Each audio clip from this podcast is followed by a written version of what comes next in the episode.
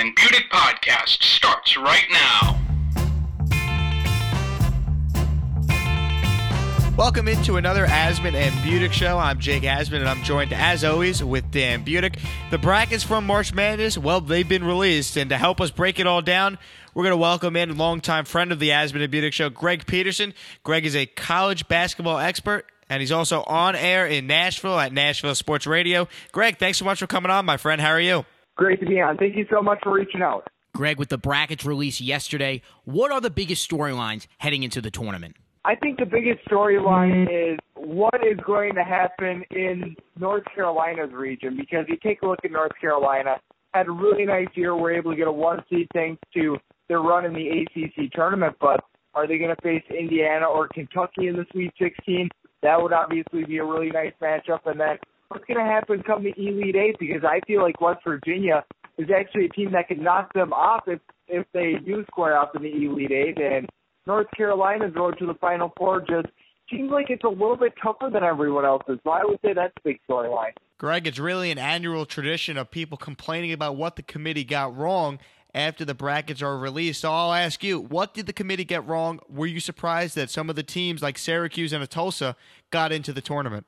Um, yeah, the committee got a lot wrong. I had as many teams wrong this year for my bracketology as I did the last two years combined. The fact that Tulsa got in, now that's just a complete joke. I do something called the bracket matrix that tracks all the major bracketologists in the country and everything like that. Out of the 147 bracketologists in this matrix, one person took Tulsa. That tells you right there that the committee got that one wrong. And then you take a look at Temple getting in over St. Bonaventure. St. Bonaventure was the first team out. Temple was actually pretty securely in as a 10 seed. The reason why the committee left St. Bonaventure out, and this is according to the chairman of the of the committee that did the whole NCAA tournament picking, what he said is that St. Bonaventure did not have a single win over the RPI top 80 out of conference. That's fair enough. When you take a look at Temple, their best win out of conference, number 208 in the RPI in Fairleigh Dickinson. That makes no sense. I thought that Vanderbilt should have been out. They were my first team out, but I'm not really going to get too high horsey on that. I'm someone that always likes to give the mid majors a shot. But the fact that Monmouth didn't get in, that's ridiculous. San Diego State went 16 and 2 in the Mountain West. They also had the second toughest non-conference race of schedule in the nation and did not get in. That to me was a little bit sketchy. It felt like the committee was sending mixed messages. And then you also had Syracuse getting in. They had the third worst RPI of any team to ever make it in the NCAA tournament. They've lost five of their last six games and yet they get the same seed as the a Pittsburgh team that beat them three times in the regular season. Give me a break. The committee did a bad job.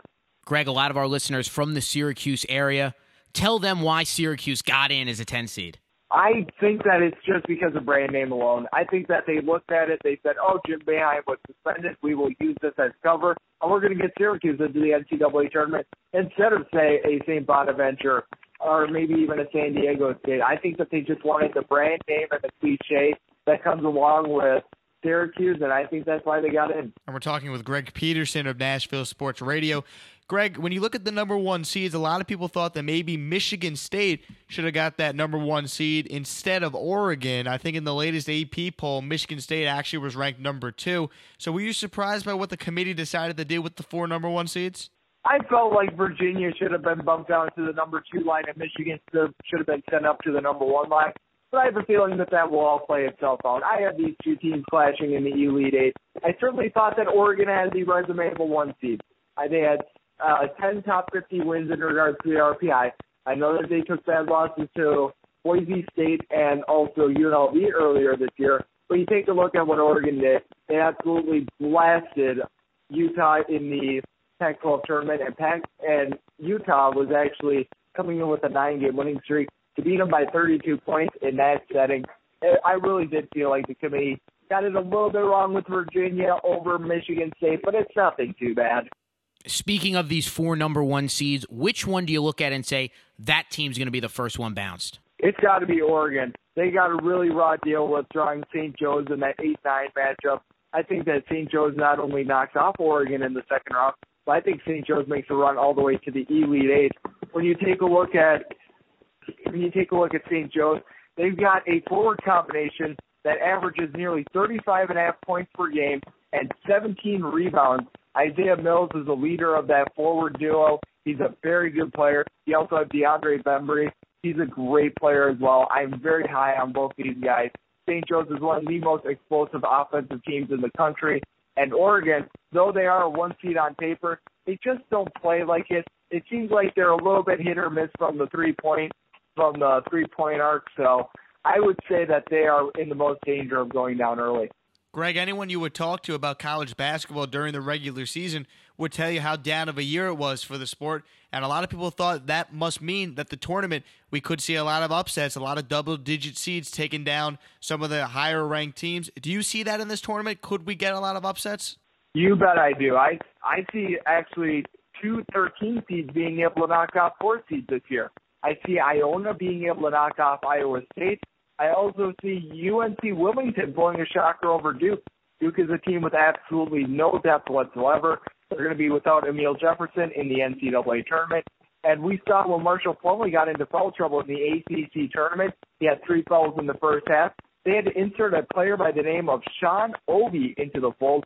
Sean Obi did not score a single point in ACC play before that game.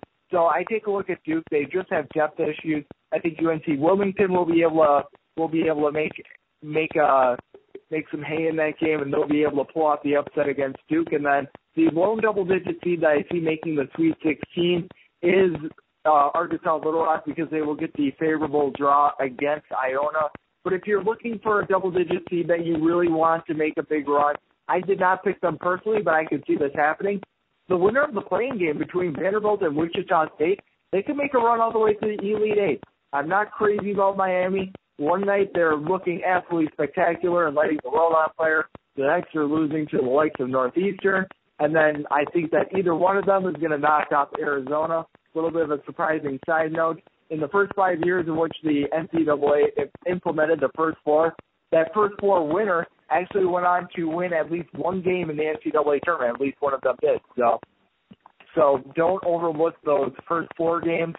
But I think that if you're looking for a true Cinderella, think either Vanderbilt or Wichita State. I could certainly see either making the Elite Eight. Greg, do you see any traditional 12-5 upsets that we've grown accustomed to seeing over the years? I see one of them. I see Arkansas Little Rock knocking out Purdue, and that's a bit of a tough deal because Purdue is a really good team. I like Caleb Swanigan. I like Isaac Haas. I mean, this is a really good team, but they just got the short end of the stick on the draw. Arkansas Little Rock is a team that won 29 and 4 this year. They were able to pull off a really nice win at the VA Center, knocking off San Diego State, holding them to 43 points in that game. They went on the road, knocked out Tulsa. They have a first-year head coach. They have 10 new players. They were able to do all that. I really think that Arkansas Little Rock is a team that can make a Sweet 16 run. All right, Greg. Final question before we let you go: Who do you have in the Final Four, and who you got winning the whole thing?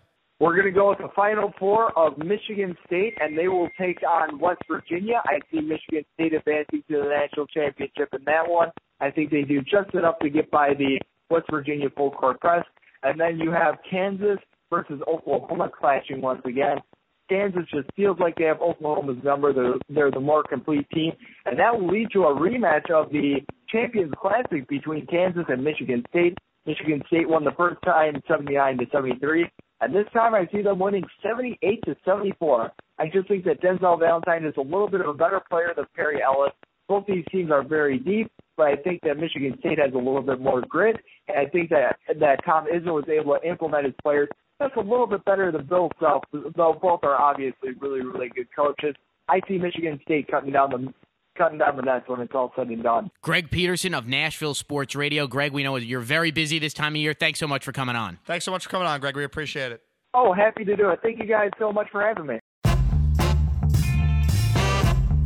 Thanks for listening to the Asman and Budick Show. To keep up with the guys, like us on Facebook and follow us on Twitter with the handle at Asman Budick Show.